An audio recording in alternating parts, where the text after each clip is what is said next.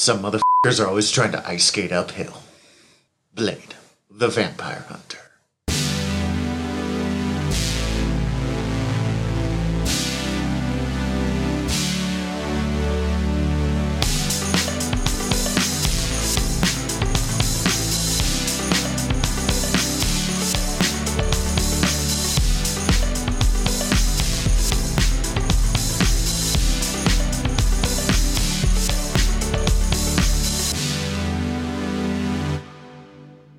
Aloha, bienvenidos, and welcome to Noob Island, a place for nerdy fun, friendships, and learning.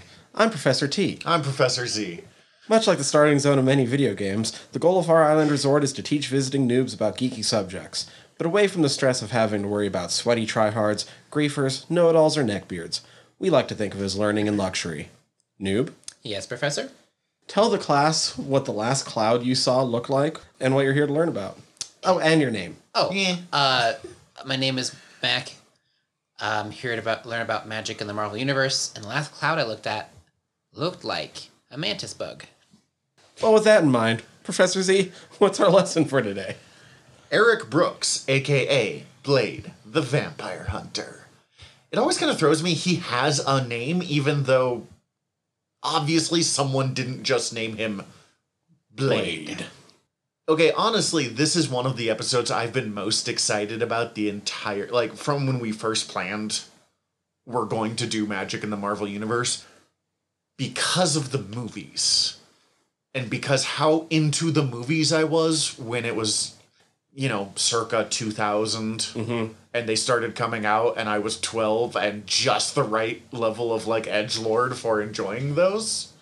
Oh, I still remember that first trailer extremely vividly. Uh, I don't, but I remember the ad in the comic book. That said, I mean, obviously, here we are discussing the comic book iteration of Blade, who exists on two very separate scales Blade before the movies and Blade after the movies. And interestingly, Blade before Spider Man the Animated Series and Blade after Spider Man the Animated Series. Because they they simplified his storyline a little bit for that series or for that cartoon, which they used as the basis for the movie. Which I did not know until we started researching this. I always was like, oh, Wesley Snipes. Mm-hmm. Who, in fairness, has been the inspiration for Blade ever since. Yeah, oh, oh, absolutely. you just have to look at the way Blade has been drawn ever since, and you're like, oh, they just put Wesley Snipes in this comic. I see what you did. Blade is also interesting because he is a character that quickly outshone every other character in the book he appeared in, who is all the characters we talked about last week. And uh, Marv Wolfman is on record as saying he quickly became aware that Blade was going to to be more popular than all of them, so he couldn't use them very often because no one would care about all these characters he's put so much time and effort into. So Blade starts as a character, as a secondary character in a book that had a long storied run, but never really was expected to go anywhere, and now, thanks to that movie, is directly responsible for the state of comic book movies today, and is probably one of the most recognizable Marvel characters. Which is a wild thing to say. Yes. But in the world of the comics, Blade is also interesting because he's one of those characters who hasn't been aged forward in time. For example, Spider Man obviously was no longer born in probably roughly 1950s when he would have been born mm-hmm. originally, maybe even the late 40s in when he first appeared. Obviously, now he would have been born in like the late 90s Yeah.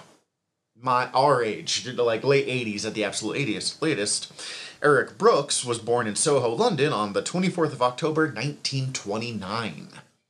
For whatever reason, they've never aged him forward like all of the others. I guess because he's a vampire and they can get away with it, but still. And this is one of those things where, in the original appearances, in the 70s when this came out, he was already older than an average person, but not so much that it was like overwhelming. While now, 50 years after that, you're like, oh man, You're way older than you look. you're getting real near a century. Like, you not should like, be dead. this in 2022 would make him. Oh man, this episode's gonna come out really close to his birthday too. That's wild. Yeah. Uh, I mean, we're not talking about the adaptations yet either, but there was Blade news just this past week because the movie, the upcoming movie, just lost its director. Which is a bummer. Mm-hmm. Huh. That's a thing that happens. Anyways, Blade's father, named Lucas Cross, was a member of a secret society of the Order of Tyrana, I think. T Y R A N A. Uh, which is a very poorly defined secret order full of vampires and prophecies. I mean, it is secrets. That's why it's not defined. They will come up significantly later on in this story, but uh, as well as Lucas Cross, but that's where he is.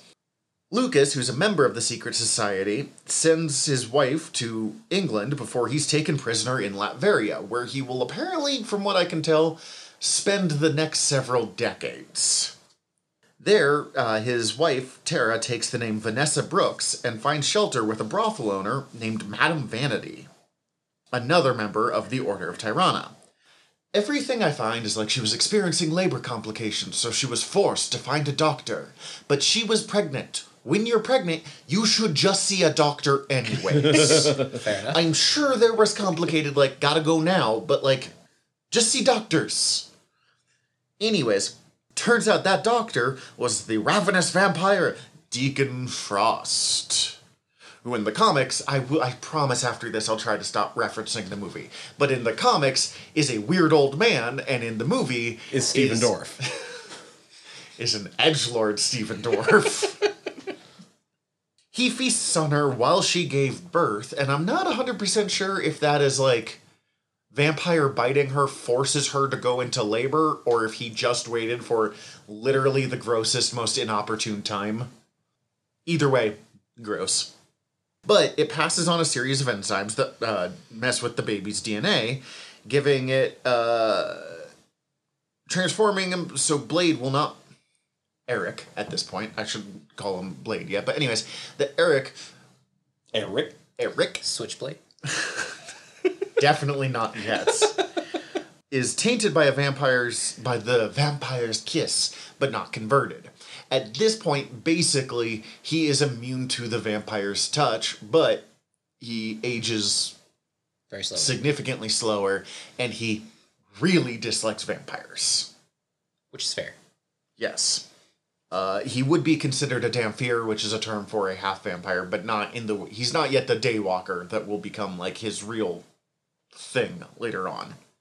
Frost is driven away, but Tara dies, leaving Eric to be raised at the brothel. While growing up in the mean streets of London in the 30s, which in fairness is not a great place to grow up, he runs into the American veteran vampire slayer Jamal Afari and saves him from being killed by vampires with a grudge against the old guy for being a vampire slayer. Afari learns about Eric and his origins and decides to take him under his wing, being uh, basically stick to Blade's daredevil and becoming a father figure and helping him control his powers. Afari will teach him everything he knows about vampires and how to kill them. Really bent on uh, avenging his mother's death, Eric fashions himself into a vampire hunter and takes on the name Blade, which on one hand makes perfect sense for an angry teenager to name himself Blade. Yeah. It does make it really funny that at 93 years old he's still going by Blade. by like his 14 year old angry name. If it isn't broken, don't fix it. Say that to Mr. Sinister. I say a lot of things. to Mr. Sinister. he's not the worst Mar- or X Men villain, but God, he's up there on one of my most hated. Blade and Afari split when Jamal takes the fall for a murder the Blade commits when Blade murders a deranged man he thought was a vampire. Oops. In 1943, he joins the Secret Invaders, which is a. Uh, the Invaders was like the wartime version of the Avengers. Okay. It was uh, Captain America, Namor, the original Human Torch, who was a robot, various characters like that. Lady Spitfire, who will later become a vampire. Uh, this one involves the Sorcerer Supreme of the time, who is the Soldier Supreme, and the War Thing, who is Man Thing, but like GI War version, and a young Eric Brooks who, now that I'm thinking about it, would have been about 14 years old and probably, like, should not be working on a what secret. Year, what year was he born? 1929, I think it said. Yeah, 19 October 1929. In 1943, he's a member of the Secret Invaders. So he's 14 at the oldest, 13 most likely. Also, does not look it in those appearances. It's from the Jason Aaron Avengers run, uh, which we've read several times. We have more Jason Aaron stuff coming up. I, as as divisive as a run as it is, I'm actually a pretty big fan. But Jason Aaron plays real fast and loose with continuity in it. Mm-hmm. None of this is important other than my brain just went, hey, Hey, he's only he's a he's, a probably young 13 in this story. Anyways, they destroy the U boat U 666, uh, which is possessed by Mephisto, which is amazing, Of course it is. and take on the vampire Luftwaffe. I don't know why Nazi vampires things are such a thing, but Jesus, they are. It I can be very awesome. What else is supposed like to it shouldn't be, but it, it like, yeah. But, yeah. it's just a strange, interesting combo that works. Uh, next time we meet up with Blade is years later in the year 1968. He uh, teams up with a group of quote unquote like minded individual other vampire hunters hunting Dracula, including uh, people named Musenda, Orgy, Ogun, and Azu. Blade goes to Dracula and tells him that he represents a group of men who believe that in another 60 years, vampires will rule the world, and that humanity is screwed against their quote unquote superiors. Blade says, Hey, me and my associates will help you out, carry on Dracula's bidding, you know, do what you can't during the daytime. And, um, we've come up with a plan that will speed up the global conquest from 60 years to 10 years. Dracula decides to go with it because what the hell, I'm kind of lazy. I've been alive for a few hundred years and have better things to do with my time. Let's go meet your buddies. They meet Ogun, Azu, Musenda, and Orgy, as mentioned, which, God, is just not a name that translates well into English. it is spelled O R J I. Orjai? I don't know. All of these are Japanese. Uh, they're all black guys. Really, that's my fault. That's that's my fault for not looking in deep enough and reading. Anyways, uh, Orgy Jones, God, Ogun Strong. OJ. Ogun is where it beat me because that is a Japanese term. Azu Mdaman. That one actually sounds pretty cool. And who was the other one? Um, Musenda. Musenda is simply Musenda. You know what? That's a one name kind of name.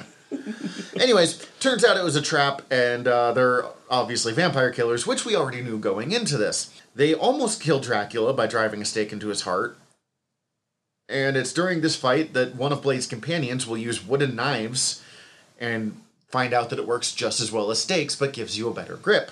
Blade will uh, take this on as his main weapon in for the next at this point 40 plus years in the real world until 1998 in this world until recently and he still falls back on him. Yes but this i mean the wooden daggers from this point on Are his main. yes is kind of his identifying feature that and the bright orange leather jacket and the green goggles that he wears Those goggles for a large are period here So bad. More practical than sunglasses, though. Like, know. I, honestly get it. Anyways, Dracula is saved by his re- uh, servants and murders everyone but Musenda and Blade. We next jump forward to November 7th, 1972, where the murder of a bat like monster in New York brings Blade's attention to things going on. He hooks up with Kaluu, who is a dark sorcerer who will later be a sometimes villain, sometimes mentor to Doctor Strange, as well as James Lucas, who is the father of Luke Cage, a woman named Constance Molina, who is a reporter, if I remember correctly, and Adam Brashear, who is a hero of Superman level powers named the Blue Marvel, who shortly after this will be forced into retirement when it is revealed that he's a black man under the helmet, and America is not ready for that.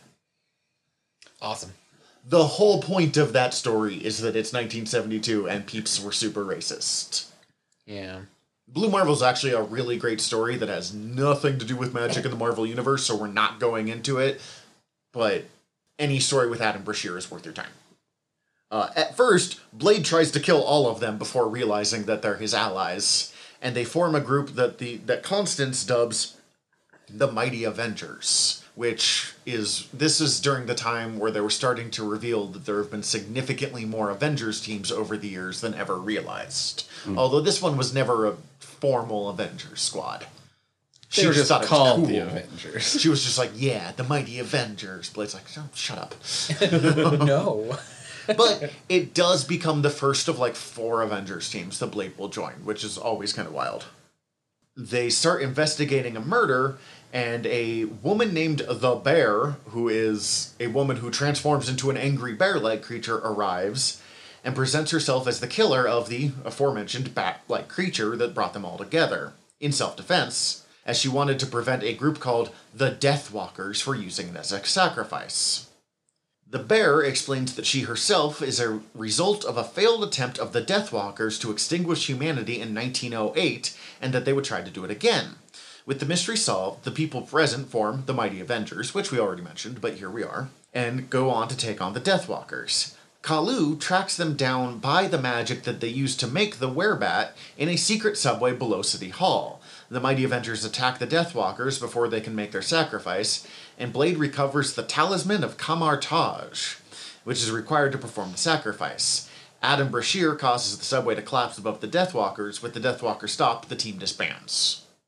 Next time we see uh, Blade is in the actual Tomb of Dracula, which would be his real first appearance. So, in some ways, it looks like he regresses heavily, but really, it's my problem with any sort of prequel story. It just makes the character arcs always a little wonky.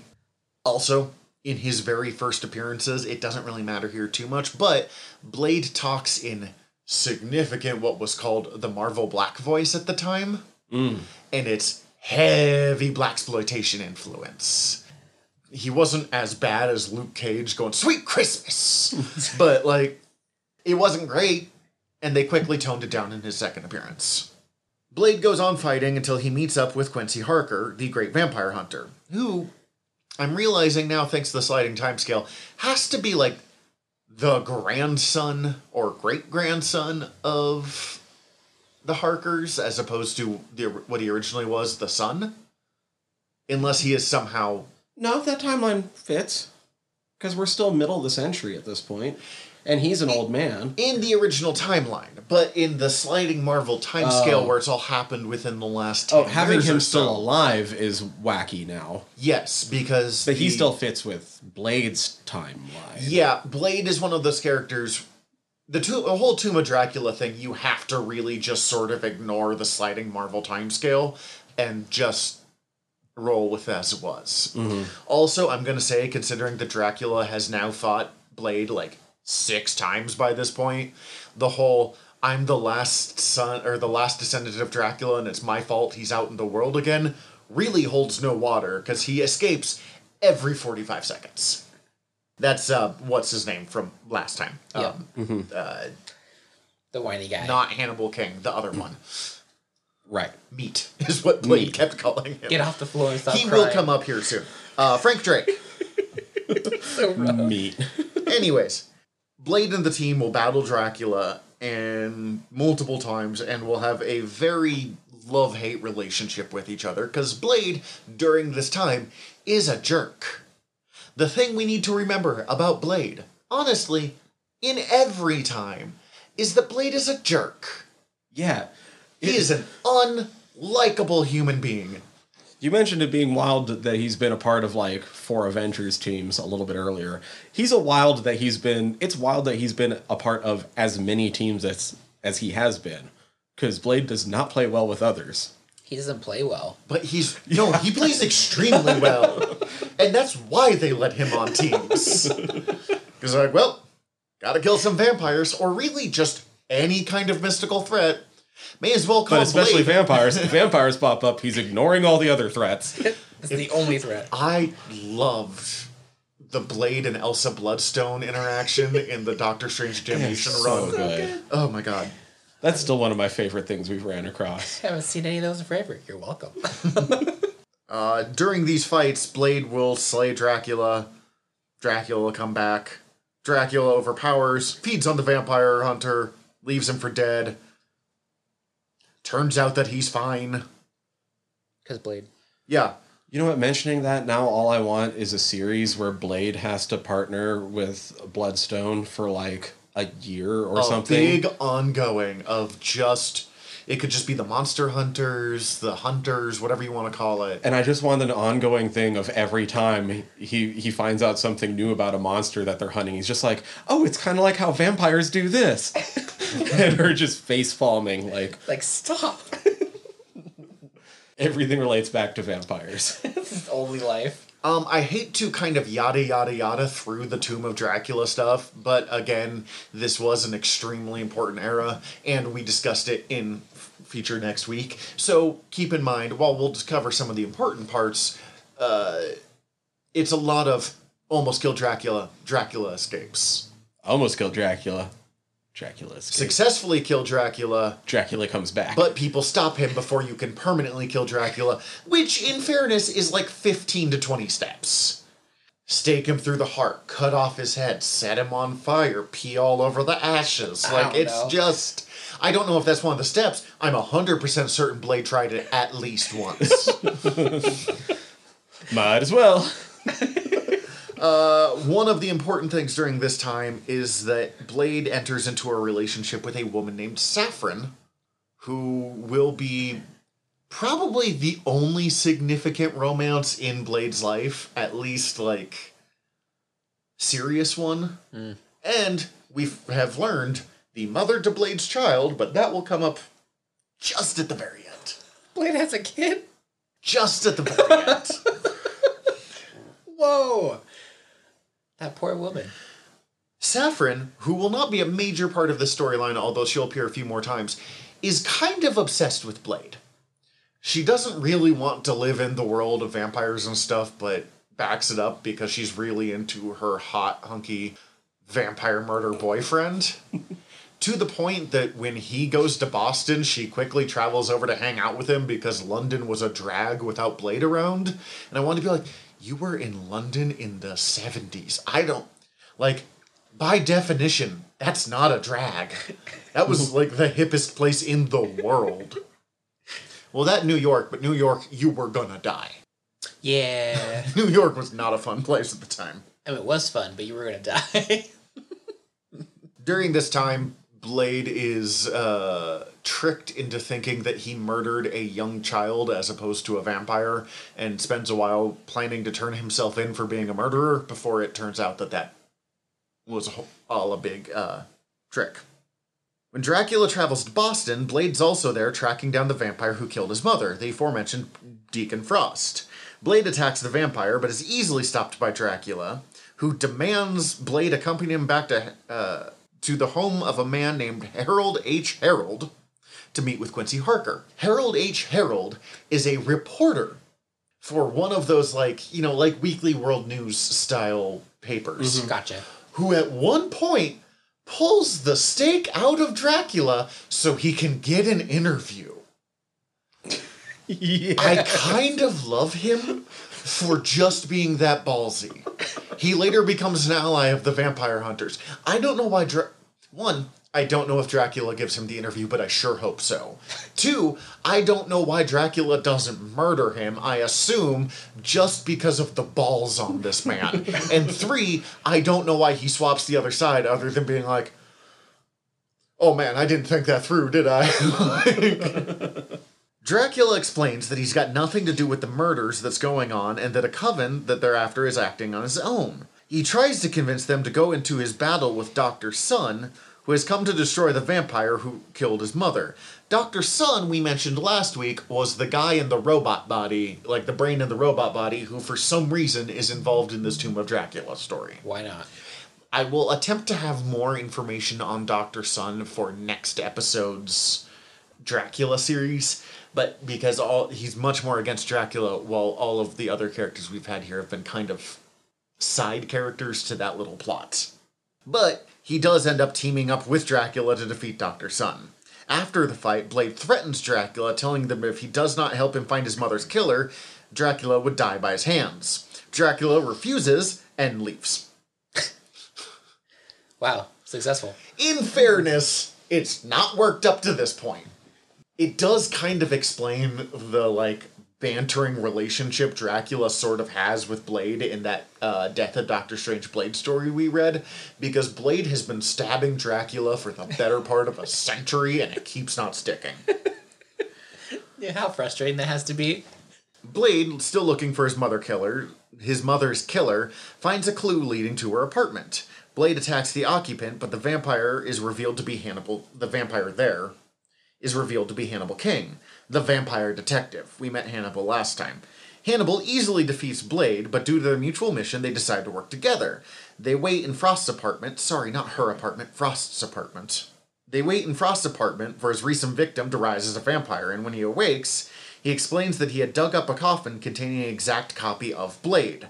Blade and Hannibal King continue their hunt for Deacon Frost, and they wonder how Frost intended to take over the world with a second Blade. Blade and King go to London so Blade can visit Saffron. I guess just sort of figuring out what's going to happen with Eve. I don't know. I feel like if there was evil Zack hanging around, evil Professor Z, I suppose, I would want to go visit CC, but I feel like I would deal with that problem first. Yeah, I feel like evil Professor Z is a pressing matter. Anyways, Blade and King find the doppelganger, and Doppelganger, which is just how I'll refer to him now on, reveals that he's created to destroy the original. The two fight, but Blade stops when the two begin to fuse together on contact, which is some wild body horror stuff going down right there. Hannibal tries to rush to Blade's rescue, however, he's too late and the merger is completed. With the vampire doppelganger in full control of the unified body, it sets its sights on King. The doppelganger attacks King, and despite his savage fury, he is easily fought off by King, who stabs the foe blade in the chest with one of his own wooden daggers, allowing him to escape. King flees from the vampire doppelganger, and their fight crashes into Dracula's party with Deacon Frost in attendance. I guess just everyone happened to be hanging out in the same six block radius. Furious at Blade's interruption in his party, Dracula attacks and is shocked to find that his longtime vampire hunter foe is now a vampire. Blade appears to have the upper hand when he stabs Dracula in the back with one of his wooden daggers. But Dracula turns around and, mocking the fake Blade's inferior skill to the original, impales the vampire doppelganger in the chest with a stake, killing him.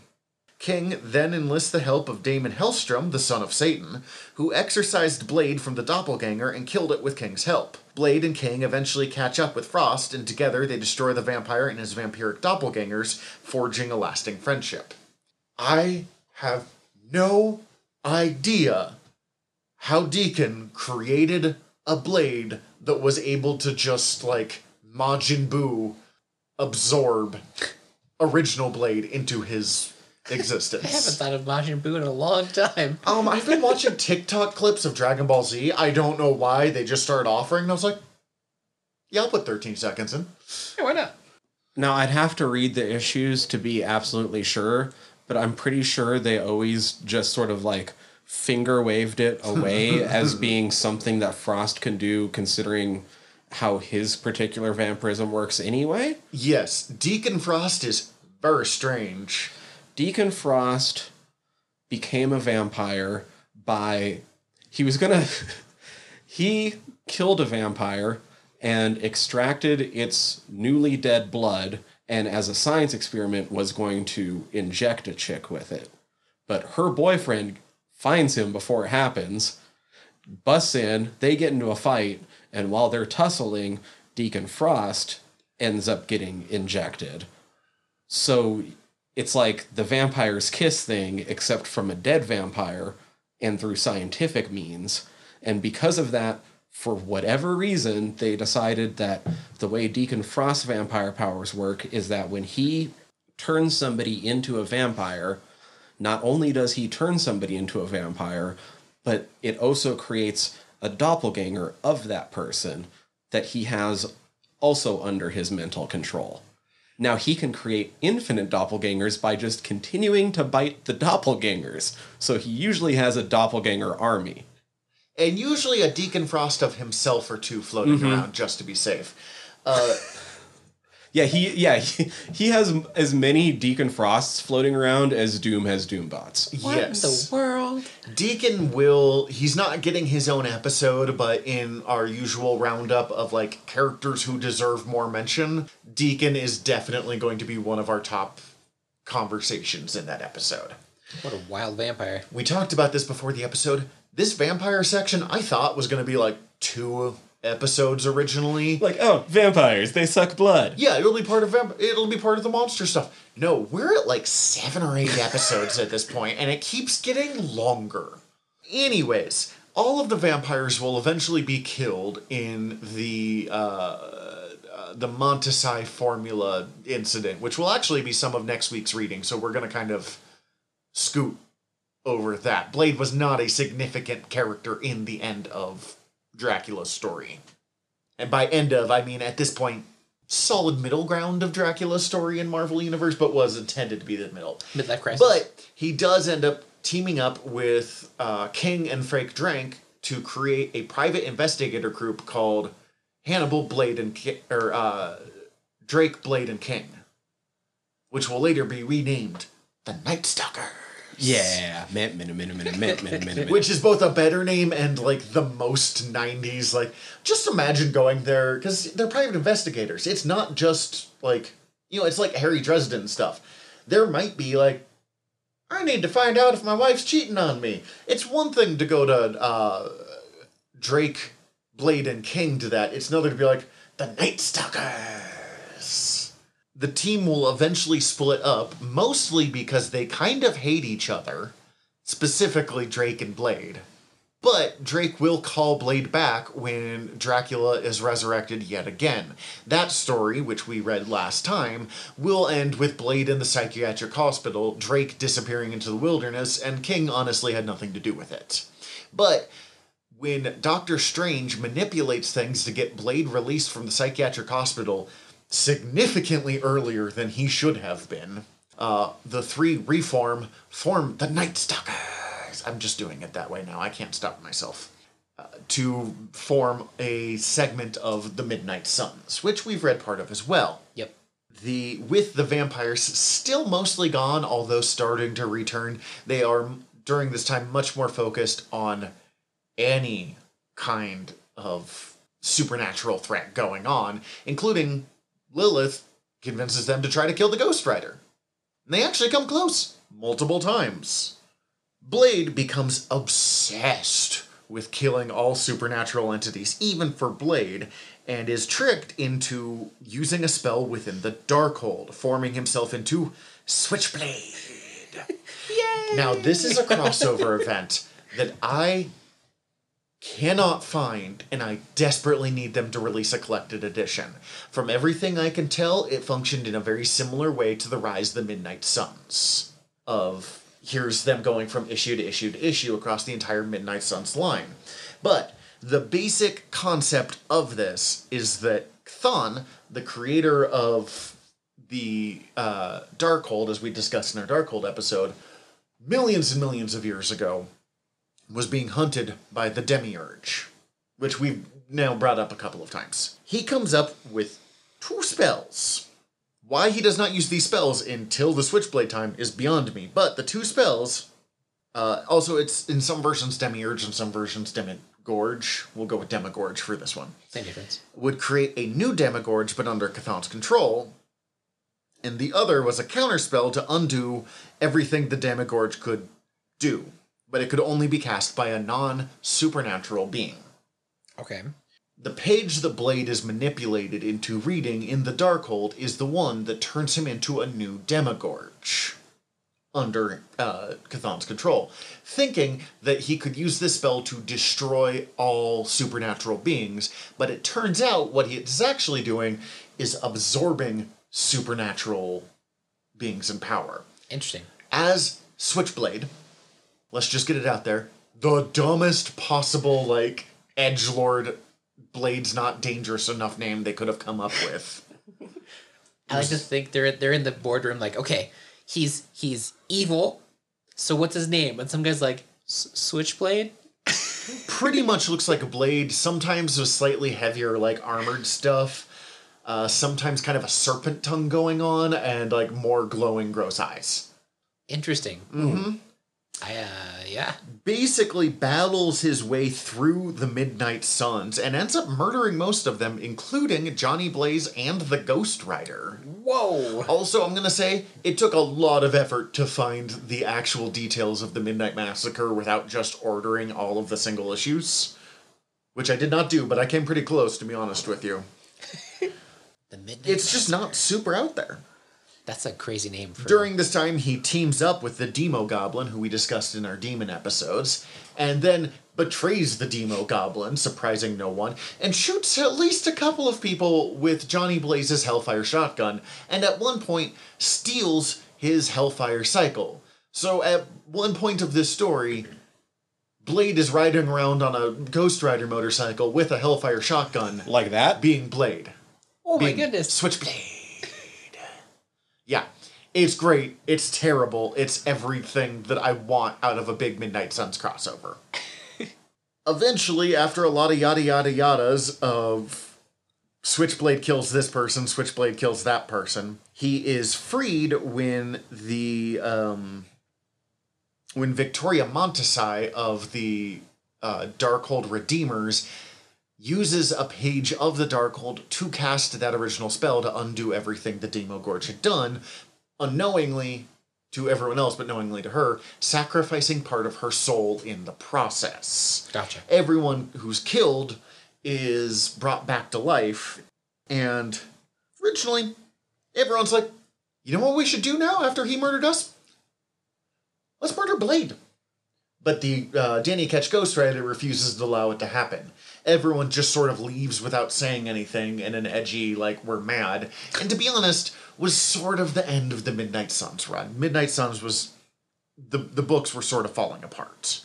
That is a really terrible description of it, but as I said, it does become a lot of now Blade goes and fights these guys. That one dies. Blade steals their power. Rinse and repeat across like eight to ten issues. Interesting.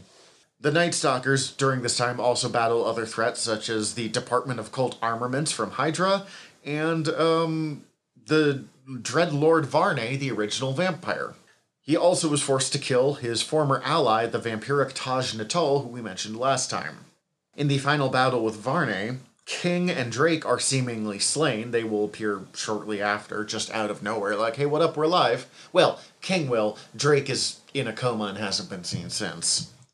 But losing his only friends, Blade, and even calling them friends is a stretch, but it's the closest thing he had, Blade becomes even more aligned with time to kill me some vampires. But at least during this time, he's like wearing some nice sweaters and stuff and having a relatively put together life. And a normal Considering really quickly he's going to turn into I wear a leather jacket and no shirt Blade. Deacon Frost teams up with Marie Laveau uh, in an attempt to take over organized crime in New Orleans as a staging area for greater conquests. Blade attempts to recruit Brother Voodoo, who at first refuses, and actually meets up with Hannibal King, who, as I said, just reappears. Just, hey, what up, I'm alive. Uh, and meets up with Saffron, who had disappeared years before. They manage to defeat, kind of, Deacon Frost and Laveau and escape, and Blade and Saffron decide to make another go at making a relationship of this. Now, it might be, I could be wrong here. I don't think this storyline was ever really compe- completed, and if it was, it was not in a Blade dominated storyline. I, I looked it up. This story is kind of the last time we get classic Blade. This story comes out in, I believe, April of 1998. The next Blade series starts in October of 1998, shortly after the Blade movie, and we have moved on to full Wesley Snipes. Wesley Snipes Blade. Gotcha. Also, Saffron will never be mentioned again. That's so weird. So clearly, didn't work out. It's not wildly uncommon when a character of medium popularity gets a better known version in a different medium to change it up to closer reflect that medium. Gotcha. There's a lot of arguments about it in the comic community, whether it's a good thing or a bad thing, but I think it does make sense because people who are like, wow, Blade was really cool, can go read it and not need to read 80 issues of Tomb of Dracula to, To, try and understand, understand who Blade is. Uh, Blade is really cool. Who's this guy? Aww. Why is he wearing so much orange?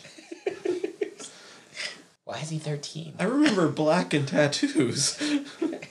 A daughter of a vampire mafia don, which is just one of those sentences that makes me love comic books so much, manipulates Blade into attacking her father, uh, telling her, telling him that she he turned her into a vampire in the twenties and she wants revenge. Turns out she was in a relationship with a crime lord from another family and was trying to kill both her father and Blade off in a power play. Blade instead kills her father, turns around, and kills her because she's also a vampire. You know, fair. Also, her husband slash the other rival person who was also a vampire because Blade. From this point on, Blade largely abandons the wooden daggers. I mean, they appear, but the cool sword becomes much more his thing, and he starts using computers and advanced technology much more often, as well as often having a pretty sweet, I think, Dodge Charger. Uh, Blade and Spider Man encounter a vampire named Henry Sage and learn of the development of the Daywalker formula, a version of the Sunlight Serum, which is a thing that will allow vampires to go out into the sun. It is ex- it is not subtly named. Also, that'd be terrible. Blade helps Spider Man capture their on and off ally Morbius, who's under the control of a vampire known as Hunger, who in the Morbius movie is played by Matt Smith and looks nothing like the absolutely wild design of Hunger. Hunger. Uh, during the fight, and I actually had some of these comics when I was a kid and not realized that, like, the scale of it, because in the 90s, when you read comics, you bought what issues you could and kind of figured out what happened in the issues in between particularly in Montana, where you were not getting every issue of Spider Man going down or whatever. Yeah. But during this time, Morbius bites Blade, but his blood enzymes are not enough to protect him from Morbius's form of vampirism. Because as we talked about, Blade is immune to vampirism, but Morbius is not a traditional vampire. He is a science vampire, a sci-pyre, if you will. Something. That's my word for it, but I'm sticking with it. I like it. This transforms Blade into the Daywalker, which is just what they called him in the movie, and it was really cool. And in fairness, they're not wrong. Who is a vampire who's able to move in sunlight and lacking most of the vampire's traditional weaknesses. Blade does at this point begin to have the actual hunger for blood, but begins using a serum to, to keep him from eating People. folk. Yeah. You know, that's fair. Why can't they weaponize that serum? Uh, it comes up in the movies a couple of times. Interesting. Blade is temporarily taken in by uh, Shield and their group, uh, who will actually probably come up more in a later episode called Silver Eye, which is a section of Shield that was officially enlisted to deal with by the President of the United States to deal with vampires. Are they that big of a deal? We're doing seven episodes on vampires, my guy. But for the U.S. U.S. interventionism is something we're not getting into in this podcast. fair enough. Uh, now, to be honest, I'm going to have to come back to this one, as I said in a later episode, because we will be doing uh, organizations brought together to deal with mystic threats. Because I read this series, and I still don't really understand. It just was not good. Gotcha. Uh, but from what I understand, they were trying to get Blade to, I think, make a bunch of blades as like soldiers for them, like you know, steal his abilities, create daywalkers. The Silver Eyes were infested with vampires about four seconds after they were assigned to oh. deal with all of the vampires. Weird. right? next time we see Blade, or at least the next time we significantly see Blade, during this time, Blade became like the Punisher in the early 90s, the character to put in your comic book to make it bump in sales. So we have things like Blade teams up with Gambit for an issue, which was admittedly pretty cool. That sounds fun. it was. I really liked it a lot. They became friends and traded records with each other. Heck yeah. Um, that would be a friend. Blade For appears, meets the Punisher. Blade appears and meets Courtesy Spider-Man. of uh, Robert Kirkman. Really? Yeah. Wait, which one? The The Punisher? the Punisher. That was Okay. in um Marvel team up. I was gonna say because it's uh, Scott Lobdell that was writing that Gambit series. We might read that issue not because that vampire is important at all, but just to really bring home how weird some of the vampire stuff was for a while there. Anyways, Blade eventually encounters a new type of vampire called the Tryks. T R Y K. The Tryk. Okay. Tryk? Tryk. I'm going with Tryk. I'm gonna go with Tryk. So many things in this podcast I realize I've never said out loud until I'm recording and it's too late to figure it out. Now, the Tryk are clearly based off the Reavers from Blade 2, who are a group of. They're like vampires for vampires. They're vampire squared. Awesome. They're okay. a subspecies of vampires that feed on vampires. They're concentrated vampire. Yes. Now, the Queen of the Tryk are interested in a ceremony which would make Blade her king, and an organization of the Seven is trying to, among other things, stop that. And instead of trying to stop all vampires, the Seven are really much more about make, keeping equilibrium. They want to make sure that there are enough Tryk to keep the vampires in line. They're not trying to take out all the vampires because if they do, the Tryk will start feeding on humans, which will create a whole new set of problems. If the Tryk are taken out, the vampire like it they have this whole like ecosystem thing, Gotcha. but Blade's just like I have an idea. We'll kill all of them. What if we just killed all of them? Why? How'd I know? now, also another thing I just realized while going through all of this in one go, the Tryk don't make any sense whatsoever because all the vampires have been killed at least once at this point. But as we discussed at the very beginning of this episode, the whole conceit of this podcast of a really unified uh, timeline of all magic in the Marvel universe Doesn't exist. is a fool's errand. Yeah.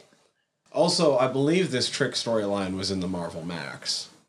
Uh, it came out in 2002, and that would align with a lot of the stuff happening during that time. So, Marvel Max was the edgy okay. era. Where they can say swears and kill people. Yeah. Gotcha. And they did. uh, the Marvel Max line is the same line where Daimon Hellstrom had to track down Osiris's You know that's tracks. Yeah, yeah. that makes sense. because Osiris, the king of the gods, was cut into a bunch of pieces, and they needed to find one piece left, and it was his. You know, It's really bad. It's an important. It's a fun piece. read, though. I will say that. that sounds awesome. Anyways, the Seven, who are real worried that Blade is just straight on on vampire war mode, authorizes an assassination attempt. They also reveal that Queen Scylla of the Tryks want Blade for her mate so she can devour him to produce another queen, whole mantis style. Gross. Blade goes on a date with his new girlfriend Susan and tells her that vampires tricked him into slaying his former lover with a sword by drugging her and outfitting her with contact lenses and fake fangs. He fell. Wait, is that what happened to Saffron? It's not said, Are you telling me the but professional I believe hunter? No, this whole. This is the problem with the Marvel Max line, if we're being entirely honest. They were so excited that they could drop F bombs that they kind of forgot about plot and sophistication sometimes. Yeah, they dressed up my last girlfriend with f- plastic fangs. In fairness, though, Blade is pretty murder happy. But he should know, like, like what happens in Halloween. Like the kids out there with their plastic fangs and stuff. He's just gonna go out and start murdering everybody. Like he has to know. Or not? Maybe or he hides. people keep Blade locked up on Halloween. he played us. Let's go drinking. Anyways, a battle continues between the Tryk, the Seven Agents who are attempting to kill Blade, and Blade, going on for a couple of issues of. Actually, I don't even know if it's a couple of issues, but going on for a little while of the three of them in this little three way war. The Seven might also come up in that later episode that I mentioned, because the Seven are wild.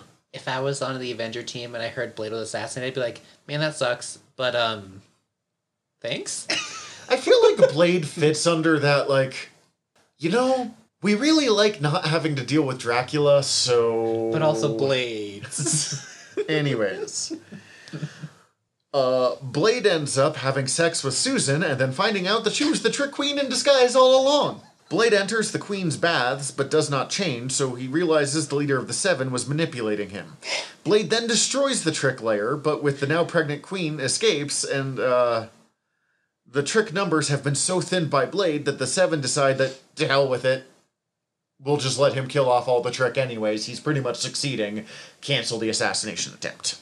Blade later helps a woman put to rest her husband, who was killed by a vampire being pursued by Blade. Blade meets the Punisher, uh, who is hiding on top of a rooftop that, uh, while viewing a deal between vampires and some thugs. The Punisher emerges from the shadows and the two draw their weapons. Blade eventually lowers his and tells the Punisher that if he shot him, the vampires below would know. Then the Punisher attaches a silent gun, uh, silencer to his gun and shoots Blade anyways. Blade remains unharmed and they just start arguing. They turn their attention to the crime below. Blade admits that he admires the Punisher, but suddenly there's an explosion a few blocks away, and the vampires think it's the thugs and try to eat them. But Blade and the Punisher jump into the roof and kill everyone involved. You can't kill them. I'm We sorry, kill them. Punisher stories are boring. It always ends Yeah. with, and then I shot them. You can't shoot me, they'll hear me. Blade comes into contact. Oh, around this time, Blade, uh, the Superhuman Registration Act happens. Gotcha. Which is the events of Civil Wars. And Blade, while not really a superhero, he is superhuman, just registers so he can have access to S.H.I.E.L.D. Toys. You know, that's fair. He probably would love that. He also ends up with a gun hand, but I think that's going to come up a little later. Whoa. Uh, he seemingly kills Dracula again aboard the Shield helicarrier, the Pericles Five, and uh, goes on a time travel mission for Doctor Doom. Blade receives from Doom an elixir that would theoretically cure him of his thirst for human blood, but would also remove the bloodlust he had for killing the undead. During the mission in the past, Blade fulfills part of a prophecy from that earlier mentioned order of Tyr- Oh, yeah. yeah. yeah, Tyranno? Something like that. Toronto. Toronto. I mentioned it just 45 minutes ago and it's already gone. Uh, by freeing his, imp- but he fulfills part of a prophecy by freeing his imprisoned father from Latveria.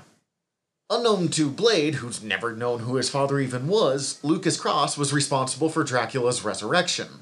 Again.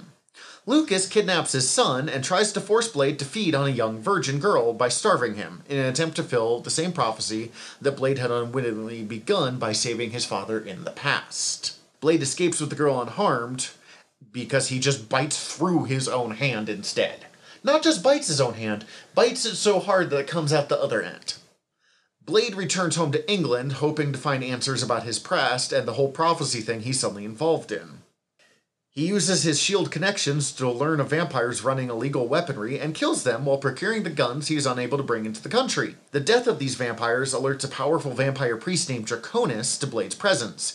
Draconis attacks Blade and was able to defeat him as he'd spent decades building up an immunity to vampiric weaknesses, including being staked in the heart, specifically to defeat Blade in vengeance for his time spent in London killing vampires when he was younger. So how do you? I'm just trying to picture this. He worked on his immunities or his weaknesses. Just worked on a lot of cardio, So like he would just like this is a small dagger and he stab himself. CrossFit. he like injects himself a little bit of a wooden dagger, and then the A next little day, bit of garlic as a treat, you know. yeah, yeah, yeah. Um, and then one day he's just stabbing himself a full on dagger. He's like, hey, it doesn't hurt anymore. Blade survives this encounter thanks to a talisman which made vampires immortal, be, uh, and was aware that he can't take on Dra- uh, Draconis alone. So he calls Hannibal King to help take him down. Blade ends up feeding on Draconis to make killing him easier, which uh, thus fulfills the prophecy because Draconis was a virgin. And they were trying to make him feed on a virgin to something something prophecy. While in England, Blade dug, digs up his mother's grave, and within her casket, marked Tara Cross, he finds a confession she writes about having been married to Lucas Cross, as well as to being a member of the Order of Tirana, from who she'd been forced to flee. Maria Hill, the replacement for Nick Fury, informs him that the Order are connected to the Knights of Pendragon. And uh, Joseph Chapman, the current Union Jack, is a member as well as a vampire hunter as well. Chapman's already on Blade's trail and attempts to kill Hannibal King for being a vampire. After getting Union Jack to stop and speak with them instead, they learn more about the Order, including the fact that they were supposedly good people, but again, really vampire incest, and his dad's not a great guy. Blade returns to America and tracks his father down to a social club party in Washington, D.C. Blade learns that his father was a vampire and that everything he had been doing was in service to this prophecy. Blade had distracted his father long enough for Hannibal to obtain a copy of the prophecy, the details of which Blade recognized in his recent actions, including the freeing of his father from a Latverian prison. Blade begins working on stopping the prophecy, which leads him to try and track down Dracula's body. To aid in this, he appre- approaches Spider Man in New York City, who he's unaware that he had saved Spider Man's aunt and uncle from a vampire attack shortly after their marriage. And honestly, again, not important to the story, Aunt May and Uncle Ben's life was wild before the whole Spider Man thing, for being such normal folk. Blade learns more, including the fact that Spider Man was temporarily turned into a vampire, and the fact that Jamal Afari, an old friend and mentor of Blade, who he was forced to kill, has been turned into a vampire.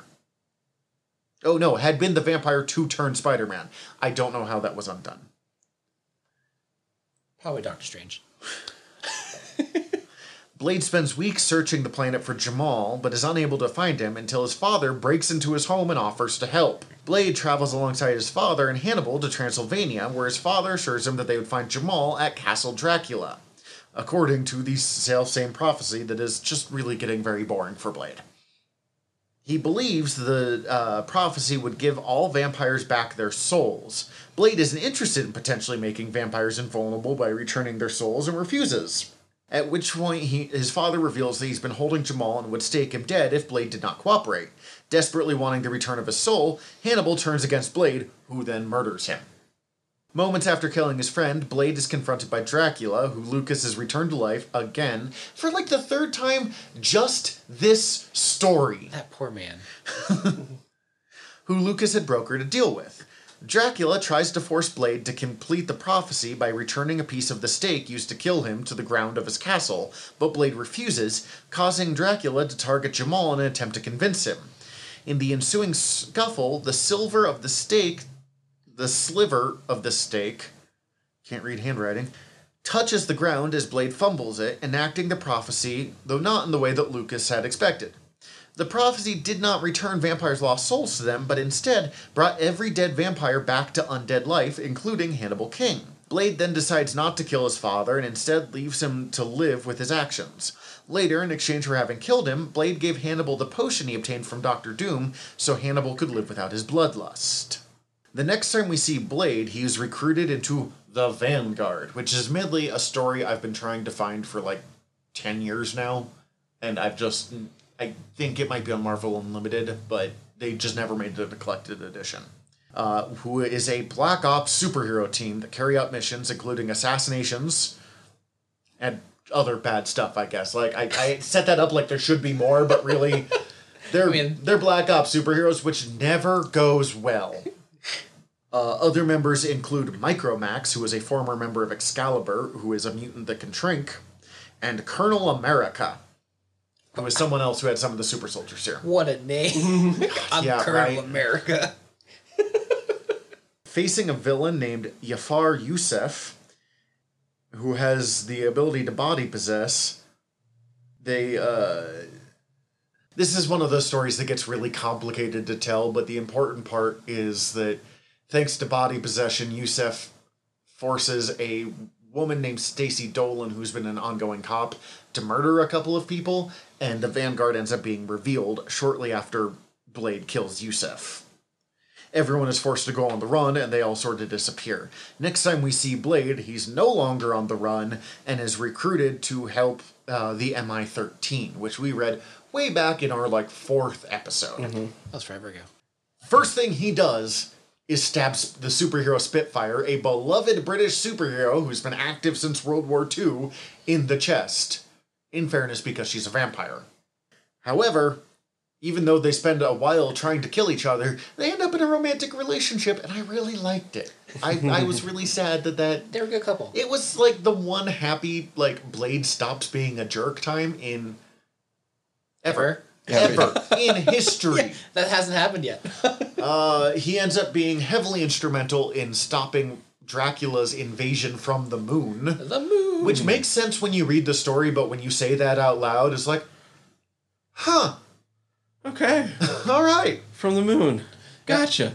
as well as murdering Spitfire's son, but at her discretion, who was one of the uh, 15 Baron Bloods. There's a lot. There's not actually 15, but there are a lot of Baron Bloods.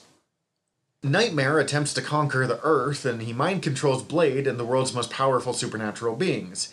He then forces them to battle the former Sorcerer Supreme Jericho Drum, aka Dr. Voodoo, formerly Brother Voodoo. Nightmare, once again, has continued to be ignored because that's probably the most interesting thing he ever did, and it's not even a huge storyline. Blade is forced to battle Zaras, the son of Dracula, as he unites the various vampire sects. The X Men are attacked by a siege of vampires, but Blade is around to lend a hand. The vampires are also during this time using technology to protect them from sunlight. Dracula arrives at Utopia, which is a crashed satellite turned into an island that all of the mutants are living on during this time. Wow. We're definitely not going into it, but that's what it was. To offer assistance in defeating his son.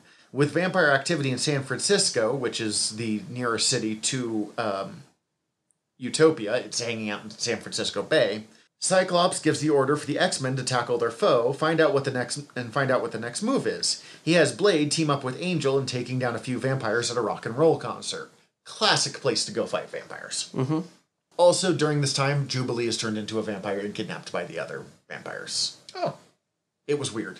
Twilight was really popular when this came out. Honestly, this entire thing was Marvel trying to cash in on some of that sweet, sweet Twilight money. Blade and the X Men battle wave after wave of attacking vampires, with Dracula and Xarus, or er, wave of wave after attacking vampires with Dracula.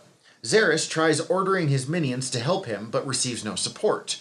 Blade didn't see eye to eye with Cyclops and charges Dracula, only to be knocked unconscious with Cyclops' optic blasts.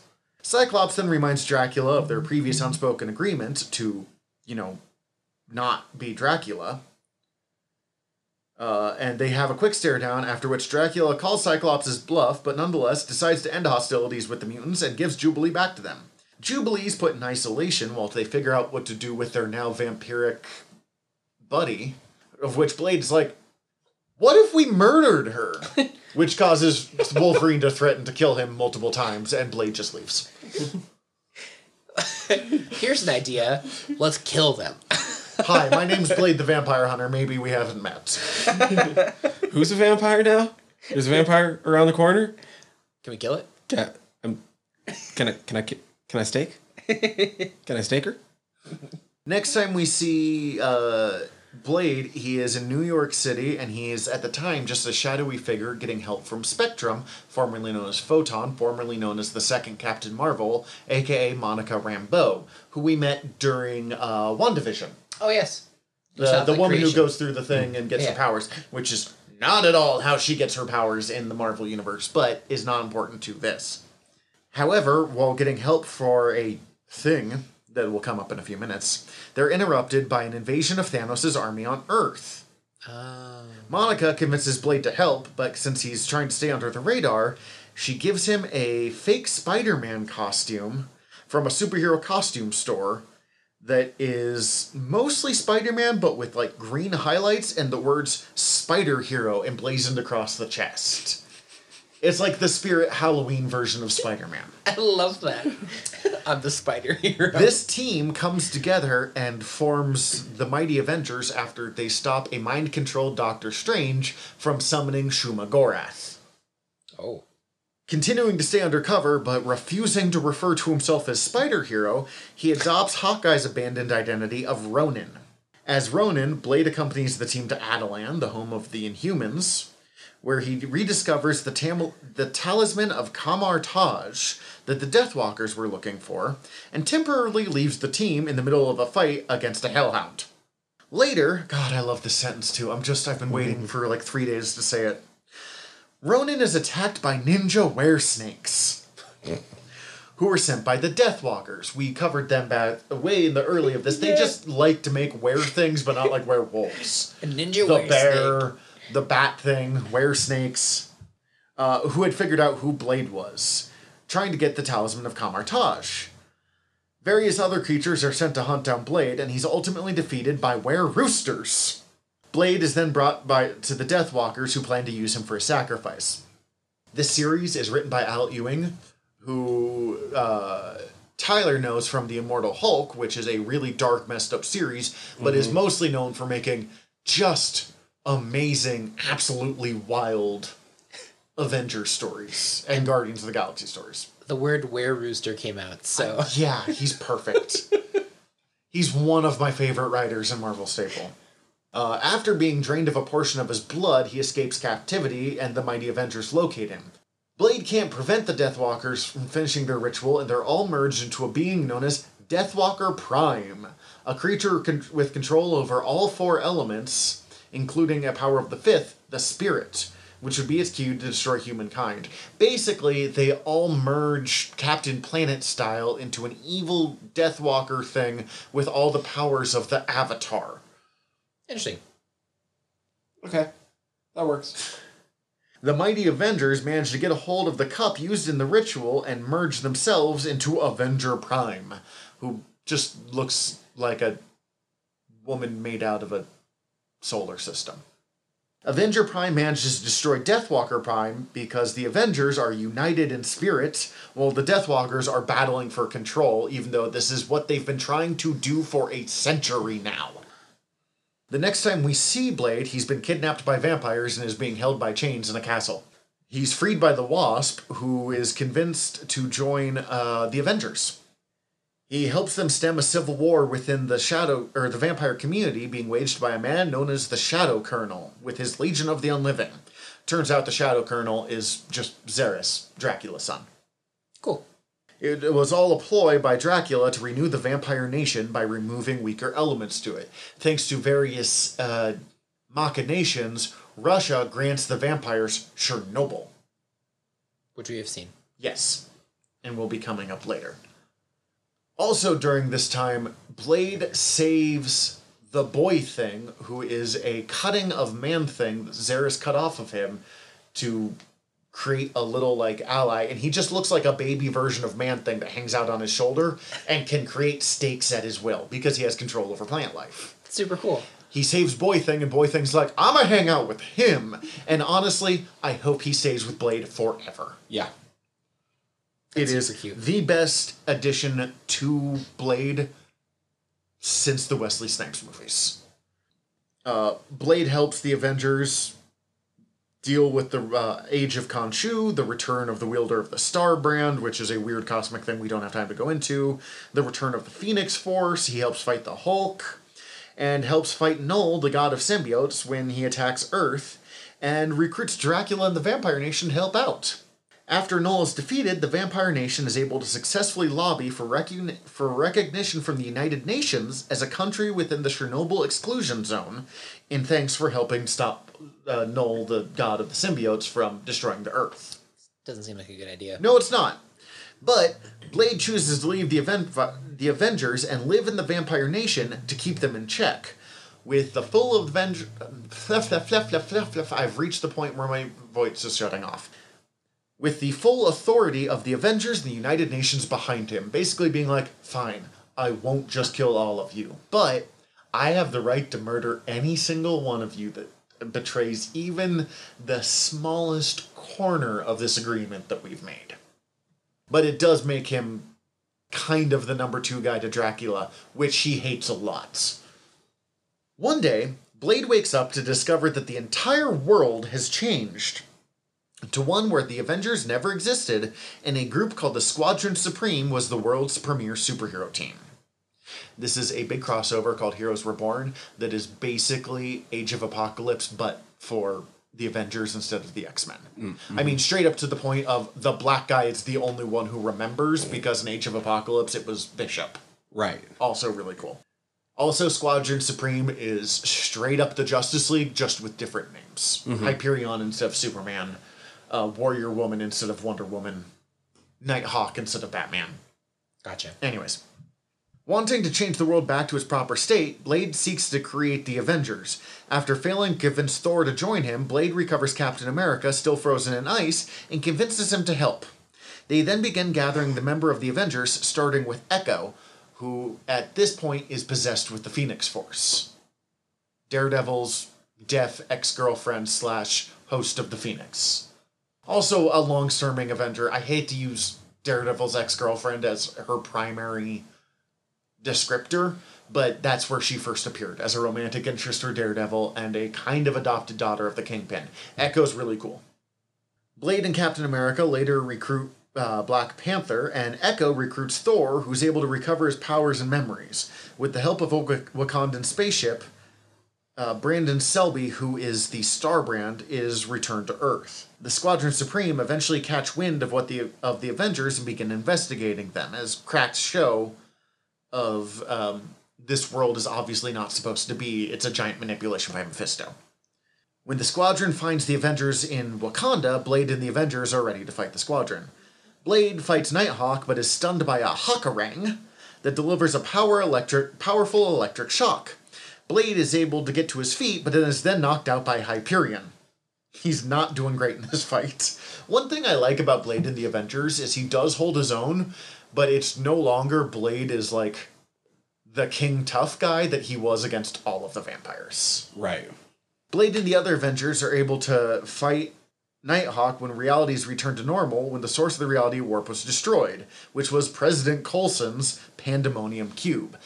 President Coulson being uh, Agent, Coulson. Phil Coulson, who after being murdered by Deadpool and returned to life by Mephisto, is being manipulated by Mephisto and now hates superheroes. Blade is returned back to Earth 616 and wakes up to find himself back in Chernobyl. Blade surmises that it was his supernatural nature that protected him from the reality warp, which makes no sense whatsoever. Uh, Blade has had minor small appearances, but that is where most of the storylines have kind of stopped. I don't think he's had a major issue since then, other than the one that we read of Death of Doctor Strange, which is mostly him being pissed off that all the vampires are happy that Doctor Strange died. Right. But we are ending here with Blade still connected to the Avengers and still connected as the Vampire Sheriff. vampire sheriff. But it do, I am guessing that this storyline will be ending soon because Jason Aaron is leaving the Avengers soon. Like that run is wrapping up. Also, there is a Blade storyline that involves Blade's daughter that was supposed to come out like 4 years ago and it keeps getting put off, but it does sound like it will be starting again within the next year. Well, I mean, with a new movie coming out, he'll definitely have some Mm-hmm. sort of. and they've been working on the series. They've dropped hints on the series. They will do something with this. It just, for various reasons, got put off and changed. I would bet they decided to make, when they decided to put Blade on the Avengers, they decided to make significant changes to what that storyline was going to be. Mm. But we do know that he had a child with Saffron. And basically knowing that she was one day going to be a vampire hunter, because this is Marvel and legacy's a thing, he leaves her a whole bunch of vampire killing tools. That works. My favorite thing about this whole thing is I knew the Blade story was going to be wild, but there's so many sentences that I was like, I can't believe I get to say this out loud. this is so much weirder than I thought it would be. Also, I don't know if Boy Thing is still hanging out with him because he's in Chernobyl, which is probably not a great thing for non vampires, but I just don't remember off the top of my head. Yeah, me either. I don't think he had him in the Death of Doctor Strange storyline, though. Right. Oh, you're right. I guess I don't remember seeing him there. I didn't see him there. But it also doesn't mean he wasn't just like hanging out in the room. Yeah. Anyways, that is the very conflicting history of Blade. Let's take a quick break, and when we come back, we will discuss Blade Crescent City Blues as well as Spirits of Vengeance.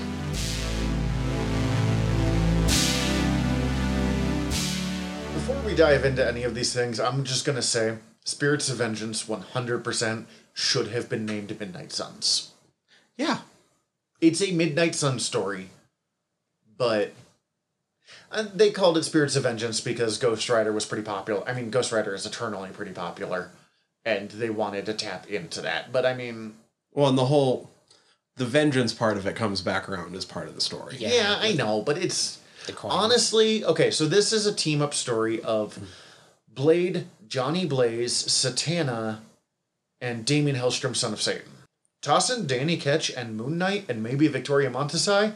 That's my ideal Midnight Suns lineup. Yeah, I agree.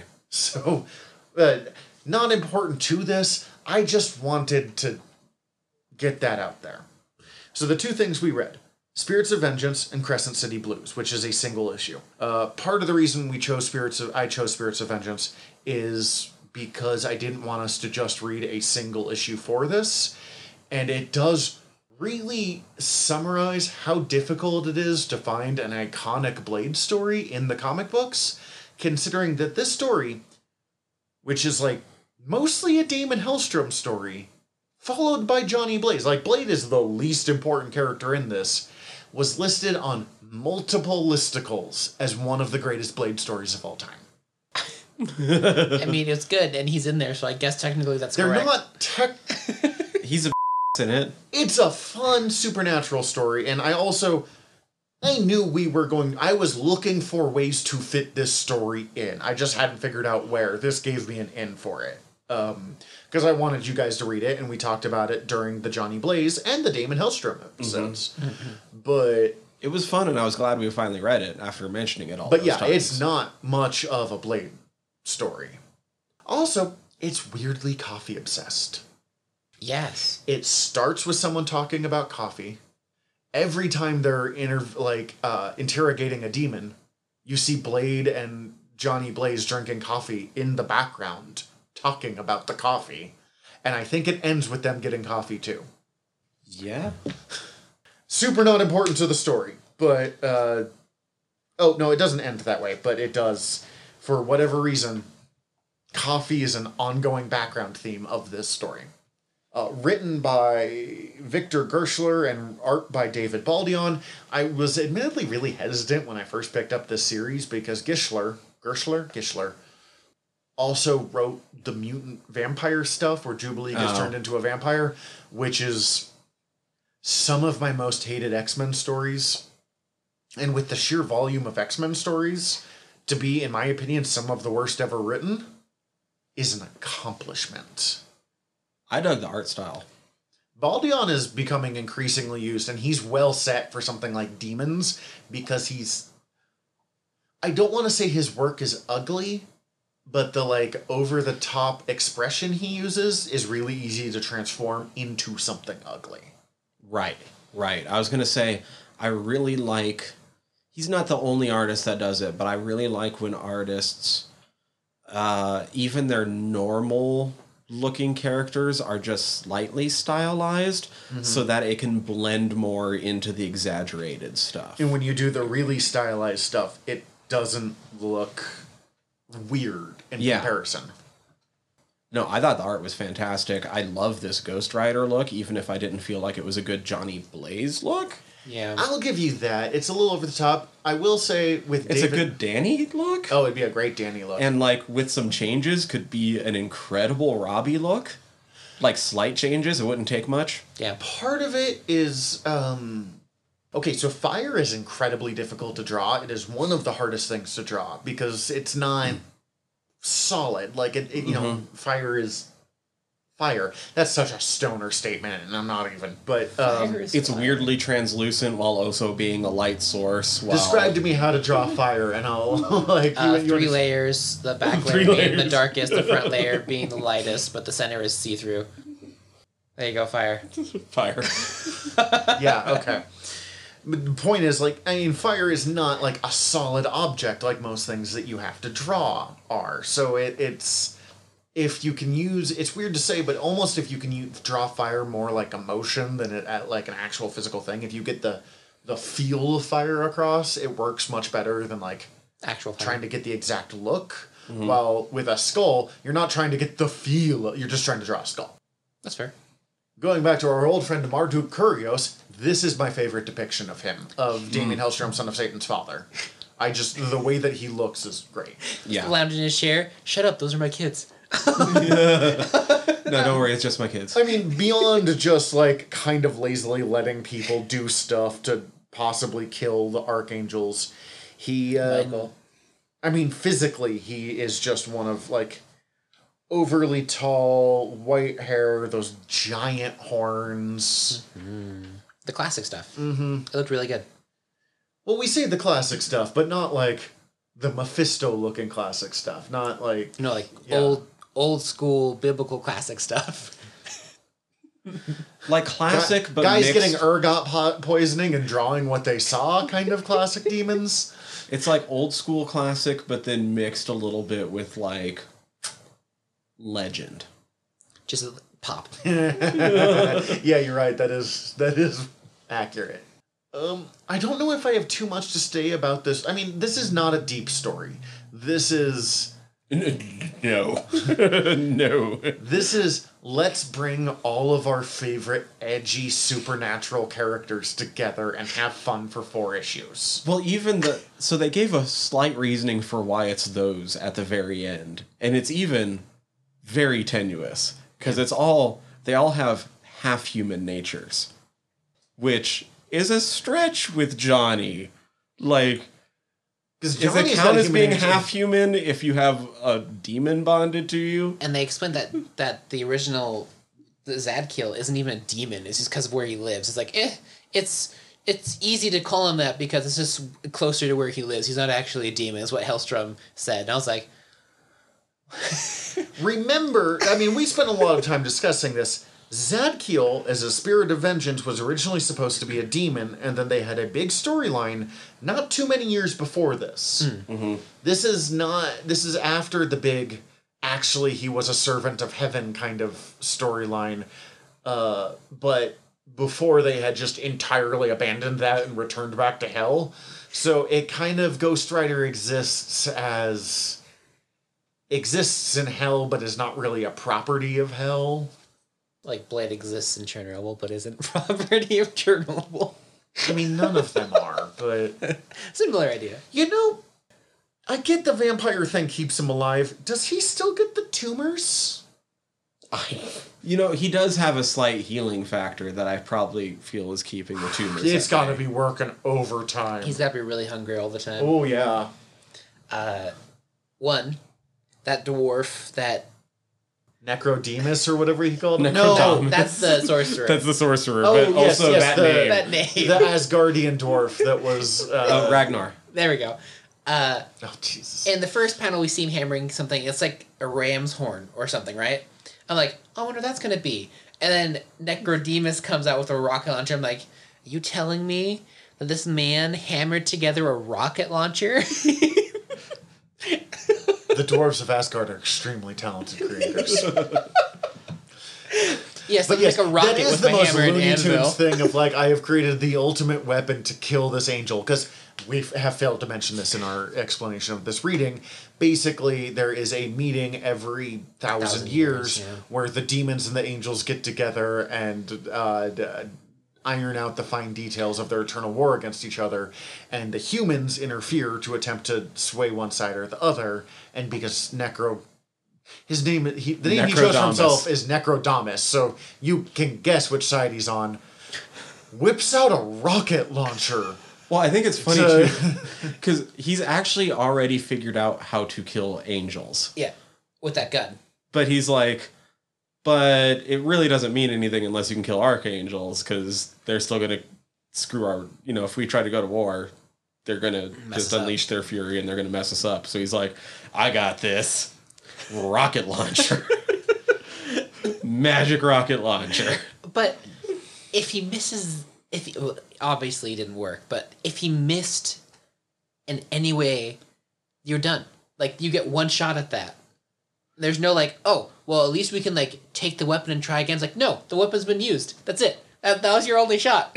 there was a part of me that was really hoping like it's all on the same page so you can kind of see what happens like as you're reading it anyway and you're like oh i know that this isn't going to happen but just getting to that panel i'm like i kind of hope the angel just sidesteps it He's just staring at him. He's like, No, uh, instead Ghost Rider just jumps in the way, but Yeah. uh, he, didn't, he wasn't even scared. He's like, fine. we're doing this, I guess. also, I enjoy well because of course then you get the speech from the angel at the end like ineffable plan and we we let this happen because Like, I mean, I, I could have died, but um, you guys were here, so uh, we all, with heaven owes you all, including you, Daimon Hellstrom, Son of one Satan. favor. You have to include the son of Satan. this is a rule of this podcast, young man. sorry. sorry. Um, which that favor is ignored forever. but That's a bad thing. you know, it's interesting. This story, as Looney Tunes edge lord as it is, has such heavy Good Omens vibes that I wonder if uh, Gischler was reading Good Omens and was like, Yeah, Yeah, let's do that a little bit. like I could see Crowley and Aziraphale just hanging out in the background. It would have fit one hundred percent. I also enjoy that the demons were uh, black suit corporate government men. Yeah, like, well, I hey, like that most of the demon forms are just basically straight up xenomorphs. yeah, with no eyes, extra mouths. yeah, it's creepy and scary. That's awesome. Shadow monsters is what I thought of, but yeah, the xenomorph is not. Far Wrong, off. yeah. No. Also, I didn't know getting shot by one of the thirteen coins would just make you explode after you pulled it out of your body. Like that, that guy didn't deserve to die that that crazily in the bar in their first panel. He's like, "Hey, I have something for you." Ting, just exploded right afterwards. I'm not saying I know how silver bullets work, Because he was just a straight up human. but okay, so the whole thing is like they're taking the silver. From the 30 pieces of silver from Judas. Yes. And then they But also first they just make bullets with them. And then they take those bullets. And is he making the rocket launcher with the bullets or Yeah. is he Yeah. making Yeah. the missile that goes in the rocket launcher? Not sure. just both. Unclear. I'm just saying both. I just feel like once you have turned it into a bullet and then shot someone with the bullet, that's done. Like, what do you expect to do with that? If you need it so bad, why would you shoot somebody? Also, with it? he later kills all of those other angels, but he's not using the Judas bullets No. because the Judas bullets are being used yeah, to Right. create the rocket. So he just had another way. This story makes almost as little sense as Wonder Woman 84 the more I talk about it. Yeah. It makes Not as that much bad. sense as the dude naming himself Necrodamus.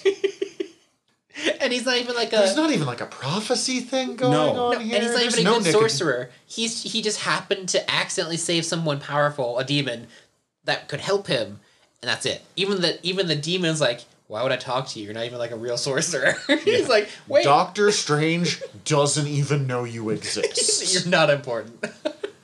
You're only cool because you managed to save this random Egyptian goddess who has to work for you until like your deal is done. Also, she flies a dragon or something like that, which was pretty cool. That was pretty cool. They Well, also- it was like a fell beast, yeah, which was even cooler. and they also like made another disciple. thing I should have looked up before this. I'm looking up if Necrodamus existed anywhere. Other than this storyline, Although apparently there's a, what looks like a tabletop game called Necrodamus. that's That fun. sounds fun. I just every time I hear it, I just want to say Nicodemus. I'm like Nic. No, it's not the same. I mean, it. I keep thinking of Paul Mooney's character from the Dave Chappelle show. I forgot about that. That's pretty good. Uh, oh, nope, this is a different Necrodamus. Um, You're like, found it. Never mind. Never mind. Not the same guy. So this guy is so uninteresting that he just stole someone else's Name? name. Yeah. Who appeared in, or maybe it's supposed to be the guy from the very first issue of the Defenders, which would make him like a big name villain. That's hilarious. What? Really? Yeah. That's wild. Necrodamus first appears in um, Defenders 1, created by Steve Englehart and Sal Buscema in 1972. But he looks very different. I don't know if this is. A very quick search is not revealing if this is supposed to be the same Necrodamus or not. I'm going with no because he's even more pitiful than the weird, mostly bald dude. Yeah. Yeah. That dude was jacked, according to that uh, picture I was looking at. I thought it was interesting that the comic brought up uh, an ulterior book for the Bible, like another disciple. Anytime there's a 13th disciple thing, my brain just goes to Dogma from Kevin Smith. I thought the way it was going before they mentioned the the whatever his name was, uh, that they were going to mention the Book of Judas, which technically exists in real life, and I was like, huh. But then they didn't. I was like, But why? It'd make much more sense than adding in a random person. I'm also. Oh, the first. So, it is supposed to be the guy from the Defenders. Oh, okay. I mean, that's actually not a terrible thing, but He was born shriveled, like we saw him. He was born used weird and his gross. powers to become Big what and he jacked. fought the Defenders with, and when he was defeated by the Defenders and sent his soul, they sent his soul back into limbo, and he returned to it shriveled. ah, so it's not Doctor Strange doesn't even know you exist. It's Doctor Strange doesn't even care that you exist anymore. Yeah. He's not powerful. Yeah, no, that sounds about right. Okay, so here's the question: Who was a crappier sorcerer, him or Doctor Druid? Uh, Ooh, probably him. I'd I mean, Druid's him. pretty crappy, but He did die. Druid Dusk Fire. accomplished more over Yeah. the years, but Necrodamus was never set on fire and thrown in a dumpster. Which is the best way to die. Off panel. What's even important enough to show up? It's so good. I'll never get over that. Ugh. I want to get a tattoo of a dumpster fire. just write Dr. Druid on Druid it. on it. I will design that for you. I'm in. Okay. Um so you may have noticed we didn't mention Blade at all in this because honestly, you could take Blade out of this story and change literally nothing. he got punched in the head once.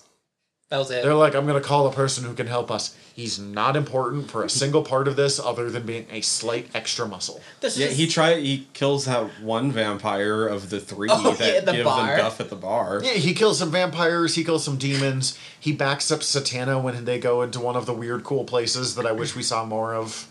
But it's like not, it could have been Union Jack. it could have been Union Jack, it could have been anybody. It could have been Black Knight. it could have been Demon Slayer, Ooh, it Black could Knight have would have been been uh uh Isaac the Gargoyle from like literally it could have been Spider-Man and not changed a whole lot. Yeah.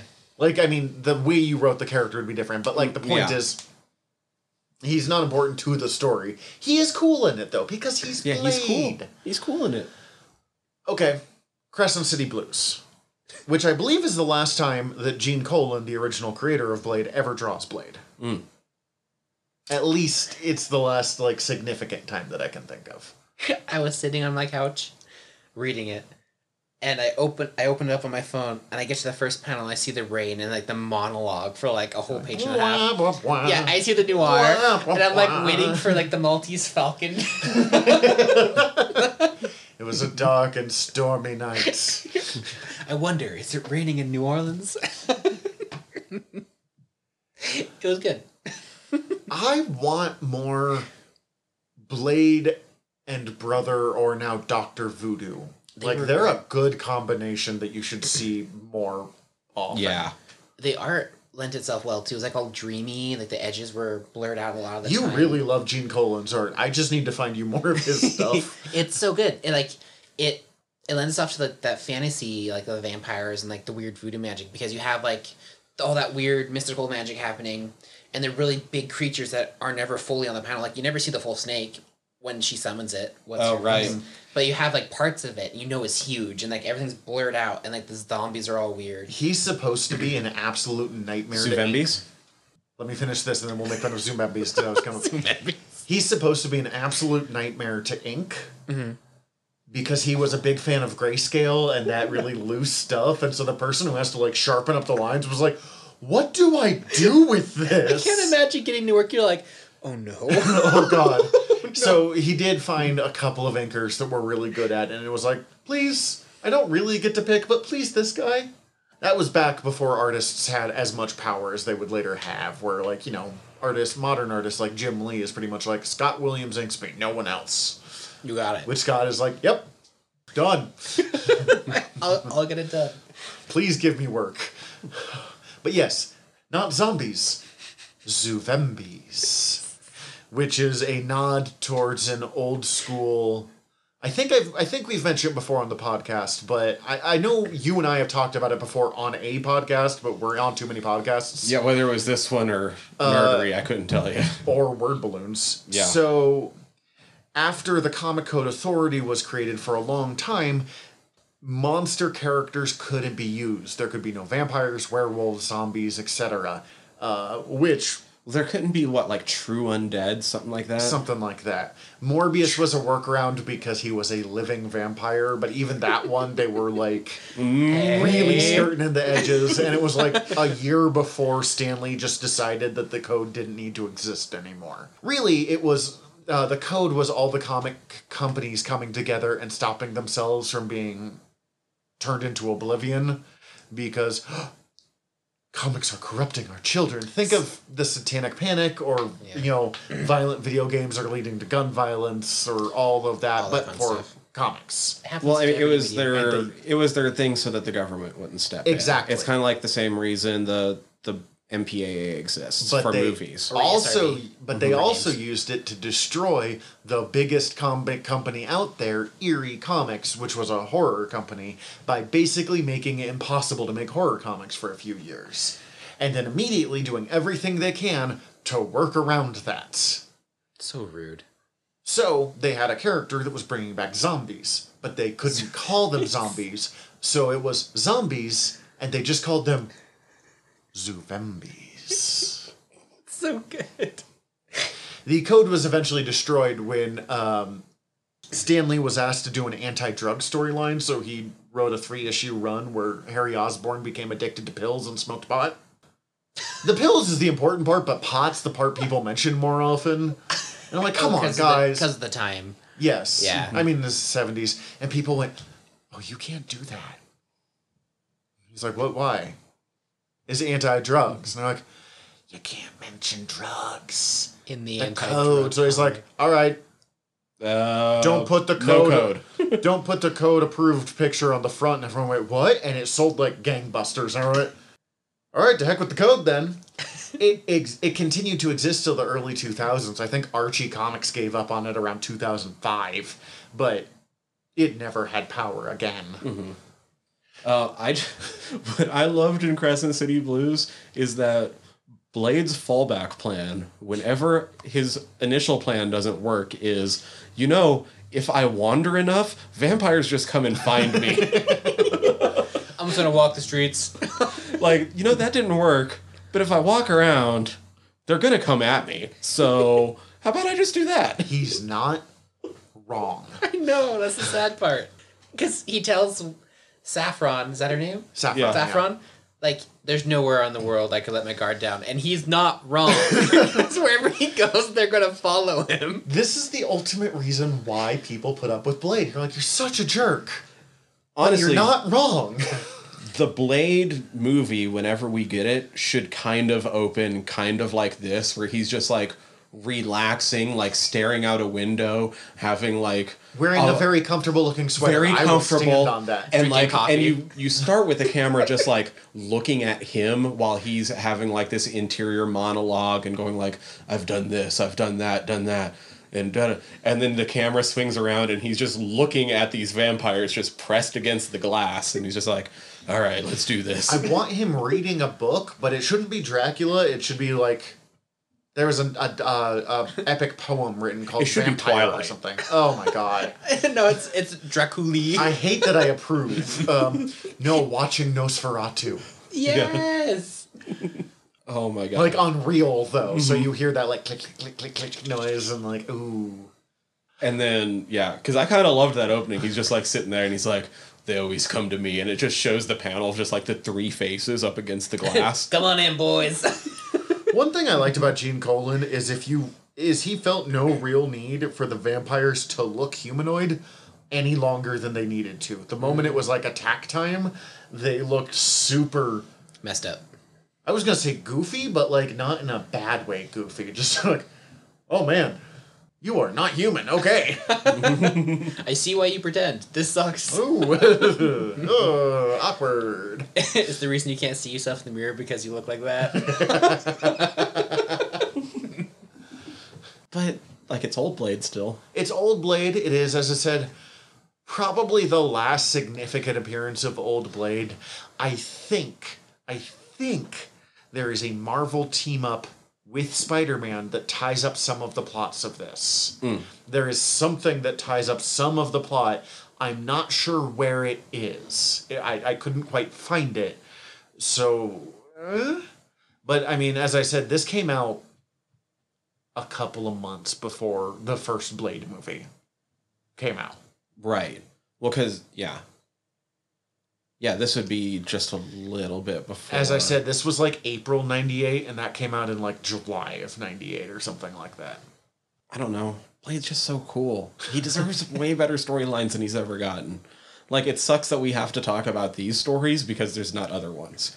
That's the biggest takeaway I had from reading these was like, yeah, this is cool, but like, like honestly, it's not even the best story ever. But this isn't even like Demon in a Bottle, Oh, the Iron Man I'm a Yeah. drunk story? Yeah. which it even Man, if you want heavy handed moralizing, Demon in a Bottle is it. But you know what I mean? Like, Yeah, yeah. he still hasn't had one of those storylines. He hasn't had the Clone Saga, for better or for worse, or Kraven's Last Hunt. Well, like, yeah, no, I was, uh, because I don't like going to listicles for the stories, but I will sometimes when I'm trying to figure out what to read just to give myself an idea. And for, like, Batman listicles, it's always, if it's a top five, like, Long Halloween, Year One, Dark Knight Returns, some wild out there choice. And, like, Court of Owls, Court of depending on how probably. new they want to go. Yeah. Or Hush. One Yeah, of those or- 2 mhm. And then uh some out there choice that the guy was like, see, I read comics. I am never insulting someone who doesn't read a bunch of comics. As we said, we are here to avoid neckbeards, but anyone who writes a comic book listicle always has their one choice to prove that they know what they're talking about.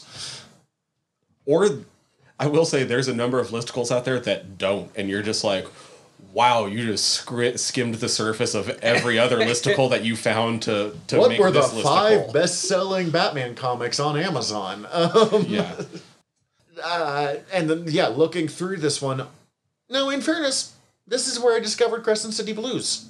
I really enjoyed Crescent City Blues. it's fine. I yeah, I wouldn't say it's the A storyline. No, it shouldn't be. I yeah, it's.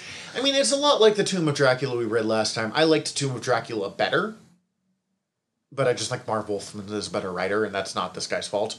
Marv Wolfman is one of the great comic book writers of history, um, but both of them felt like they were like trying to set up for like some new big thing, and then Marvel went in an opposite how edgy can we get direction instead.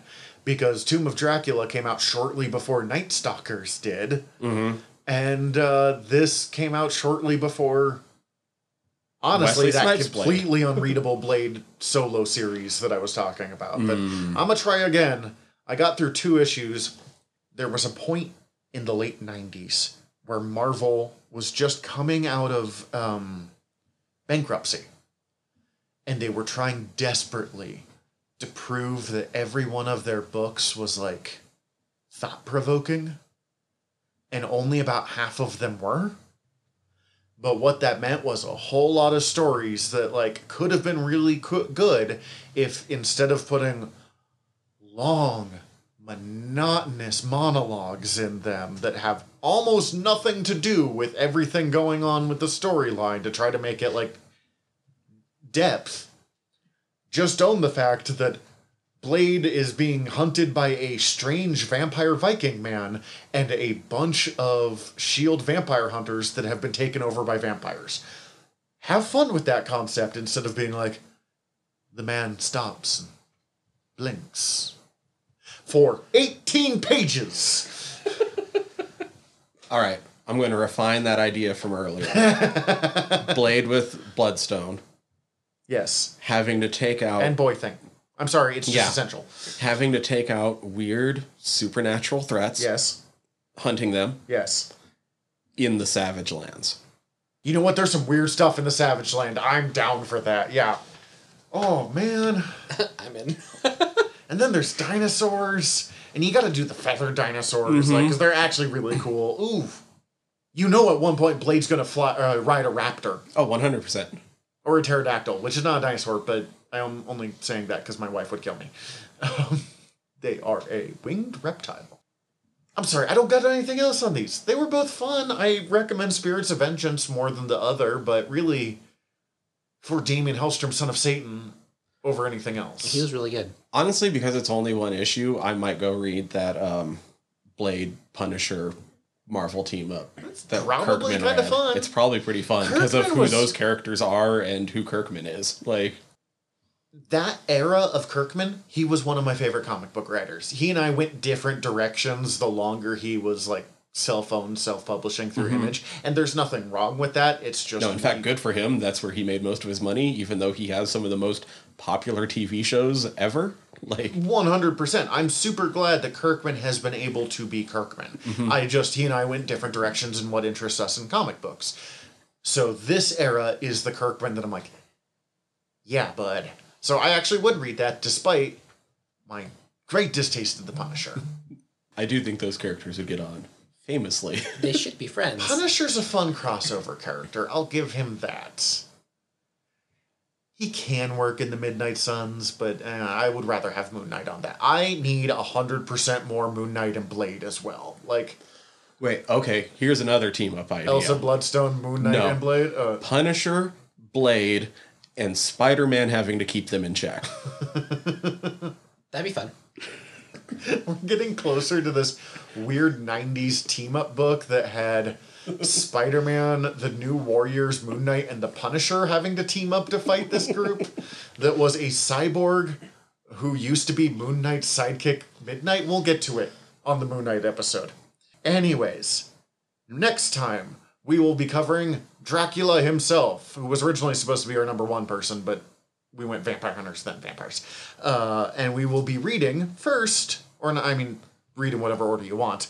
Uh, Doctor Strange 58 through 62 from the 1983 Roger Stern series, and Apocalypse Dracula, the four issue limited series that features Apocalypse, the mutant enemy of the X Men, fighting Dracula. Man, man, man, man, man, man, man, man. It's so much better than it should be. Well, that's all the time we have set aside for our lesson today. For those you staying on the island, our monthly game of Vampire the Masquerade starts soon. For everyone else, we hope your cruise back to the wild world of nerdery is swift and safe and super fun. Bon voyage! Thank you for listening to this episode of Noob Island. If you like the show, please hit subscribe. Also, if you could rate and review us however you're listening to us right now, that would also be super helpful.